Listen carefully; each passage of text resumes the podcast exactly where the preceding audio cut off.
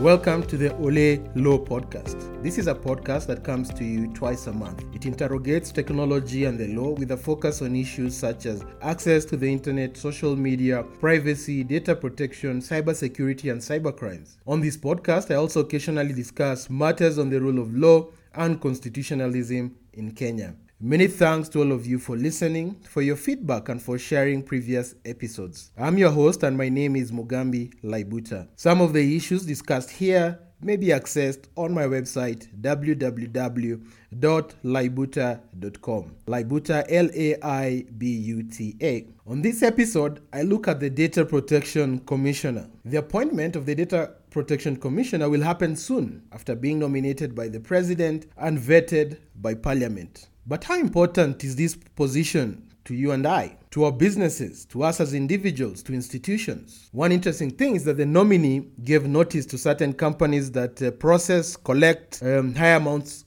of data during the parliamentary vetting process. Another interesting thing is that BBI, the Building Bridges Initiative report, proposes to add as part of the right to data privacy uh, to privacy that one should not have their data infringed. It will be key to see how the data commissioner regulates private sector, whether local private sector, international private sector, public institutions, on how they collect our data, how they process our data, how they store our data, how they keep our data secure. But before we go to that, what really is the role of the Data Commissioner? When you look at the Data Protection Act, it says that the object of uh, and the purpose of the act is one, to regulate the processing of personal data. And by processing, it simply means how data is collected, how data is analyzed, how it's collated, how it's stored, and how it's transferred. The Act also says it's to ensure that the processing of data bears in mind certain basic data protection principles. You may ask, what are these data protection principles? The Data Protection Act, which largely mirrors the internationally accepted principles on data protection, says that uh, processing of data should bear in mind the right of privacy of the data subject, a data subject being you and I as individuals, that processing of data, that is the collection, storage, collection, analysis, and transferring of sharing of data, should be done in a lawful, fair, and transparent manner, that any collection of data any processing, storage, and sharing of data should be for a legitimate purpose. That is, for the purpose in which it was intended for. Also, that data is only stored for a period that it needs to be used, and that there should be a valid explanation whenever information relating to one's family, private affairs, one's, for example, DNA, uh, your religious persuasions, your political persuasions, data such as fingerprints, where you live, what you do, that it requires some higher form of protection. And also that everyone should be informed uh, why their data is being collected and for what purpose it's going to be used. So, ideally, the Data Protection Act, read together with Article 31 of the Kenya Constitution, is the protection of the privacy of individuals. But this to be done, the Data Protection Act establishes an office that is called the Data Protection Commissioner. So this will be an office with corporate status, so anyone will be able to sue them it will be able to get into contracts they'll be they'll be in a position they'll be empowered by the law to also sue and carry out legal acts for the better performance of um, this act the data protection commissioner has certain functions. One is to oversee the implementation and be responsible for the enforcement of the Data Protection Act. As we know, since November 2019, when the Data Protection Act came into place, there has been no regulatory authority, there is no oversight mechanism for the principles that I just outlined and for the protection of privacy generally in relation to data protection. So, the Data Protection Commissioner will be the one to ensure your privacy, my privacy, is protected within uh, the confines of the framework provided under the Data Protection Act. Also, the Data Protection Commissioner shall establish a register of data controllers and data processors. So, data controllers, data processors, ideally, simply put, these are institutions, whether private, whether public, that will have will that continuously collect, collate, analyze, store, and share our data. The data commissioner will also have the powers to verify whether processing of data, whether how our data is collected, is done according to the acts. As we know, many of us have had these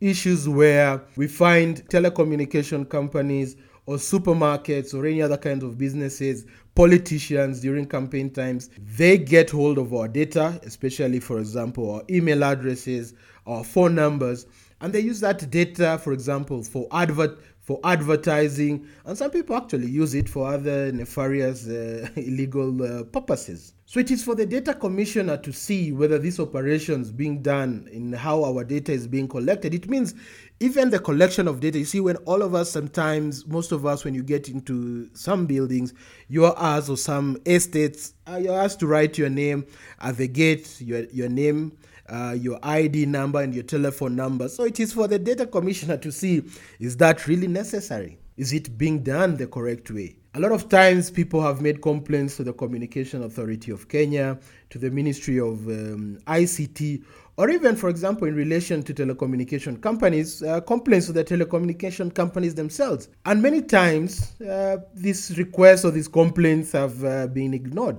The data commissioner is also to promote self regulation among data controllers and uh, data processors. Because ideally, when we look at almost every other company, every other institution, every other individual collects data. You and I, we collect certain amounts of data, either within your homes, uh, within your businesses. But the commissioner is to promote self-regulation. So we are, we will see what kind of self-regulation, what kind of uh, principles this data controller shall promote for different, shall propose for different kinds of um, sectors. Then the data commissioner is also to conduct assessments. So these assessments, either on their own initiatives or the initiatives of an individual like uh, myself or yourself and request to ascertain whether information being processed, information being collected by that institution, whether private and public, is in compliance with the Act and um, Article 31 of the Constitution. What is key also in relation, as I said, uh, all these telecommunication companies, businesses, supermarkets, shops that give, collect our data, use that data for purposes it was not in, intended to. Let me give an example. Uh, sometimes you may pay, you may go to, to a cafe, purchase uh, coffee, purchase tea. Then you pay via M-Pesa. Then you find that that shop now starts using your, the number that you paid via M-Pesa to give certain information. Most of it is usually advertising to ask you to carry out um, a survey. So the data commissioner will ask the, the information that is in possession of uh, such a cafe is it being used for the reason it was intended for? Because if I pay for a cup of tea via M-Pesa, my M-Pesa number is only to be used to verify that I have paid for that cup of tea or cup of coffee. It is not for advertising purposes. So this will be interesting. So how the office will receive and investigate uh, uh, complaints will be key in ensuring that this act is complied with. The data commissioner is to take measures to ensure that the general public are well informed about their data protection rights, about their right to privacy. The commissioner is also to promote international cooperation, undertake uh, research, but what I'd like to emphasize is overseeing implementation of this act, receiving and investigating complaints. This said, we need to note that uh, the data commissioner, in as much as the BBI proposes that data protection will be one of the key components of the right to privacy, it does not establish the office of the data protection commissioner as a Chapter 15 constitutional commission or an independent office. Because as we know, the Constitution says that these commissions and independent offices should not be subject to the control and direction of any person uh, or authority. But what we find in the Data Protection Act is the Data Protection Commissioner, that is, this commissioner, is intended to have a lot of consultations with the cabinet secretary, for example, to establish uh, directorates. And you see what this means if there's consultation with the cabinet secretary, then it's not like the Chapter 15 commissions that are not under the direction of control of uh, any any person. Now, ideally, what they actually have provided, in as much as the data commissioner is not an independent office in relation to what the constitution provides for, they actually actually have stated that the data commissioner should be indep- is independent and not subject to the direction or control of um, any person. While the data commissioner comes into office, I personally believe funding will be a challenge because we find that. Uh, the office of the data commissioner in terms of the role as an investigator as an oversight authority as a regulator there should be enough resources and these resources include um, resources to do with the personnel resources to do help in the investigation in the provision of oversight when we look at data protection authorities across the world, um, examples like the data Com- the data protection commissioner in the Republic of Ireland, there have been a lot of complaints that uh, that authority, that uh, data protection authority, has not carried out its mandate properly. And when you analyze it, is that it does not have the proper resources because, for example, a data protection commissioner should have personnel that include legal experts, forensic investigators, ICT experts, data analysts, and these individuals are the one to carry out to help the data commissioner to carry out um, uh, this function. Another challenge that I foresee when the data commissioner comes into office is that you find that the act provides for coming up with regulations. For example, remember I mentioned uh, uh, earlier that the data commissioner is to come up with a register for data controllers and data processors. In short, a register of institutions, corporations, business businesses, private, public, uh, or non-governmental that collect, analyze certain amounts of data. So we are to see what kind of thresholds will the data commissioner uh, set and he should do this, the data commissioner should do this in consultation with the cabinet secretary. So we find that there's very heavy role, there's a heavy role of the cabinet secretary in the operationalization or implementation of this act. So, what kind of, if we look at this register, uh, we can only guess perhaps telecommunication companies, banks, uh, insurance, academic institutions will need to be in that register. But then, what about the small institutions, the small corporations, uh, maybe SMEs that may not be in that register. You see, there's that role that the data commissioner shall promote uh, self regulation. So we have to see what kind of regulations will the data commissioner come up to ensure that there is self regulation. What about if self regulation fails? Then so this issue of thresholds, I think it's something that, as I say, we, we really need to, to think about. Hopefully, the commissioner, just uh, once they are appointed, they shall ha- be in a position to come up with re- these regulations on the register, what kind of uh, institution should be in the register, why and why not. Now, the volume of complaints may overwhelm the data commissioner, I think, uh, because there are a lot of complaints about how people's data is handled, especially now that we are going to an election. The data commissioner, the, the, the proposed data commissioner, worked at uh, the IEBC. So this should be interesting because we remember in the 2017 campaigns, uh, to, I mean, from way many years or a few years before the 2017 elections, there was the Cambridge Analytica scandal it's been handled in other jurisdictions whereby the investigation there have been investigations court, court, uh, court cases within the European Union. Uh, there, there have been hearings within Congress Senate in the US and there are potential suits to be filed in Canada. So the data protection the proposed data protection commissioner having that experience working within the uh, elections sector how will they handle this? Because we know for example recently i've just noticed that there are people who are creating so many Twitter bots.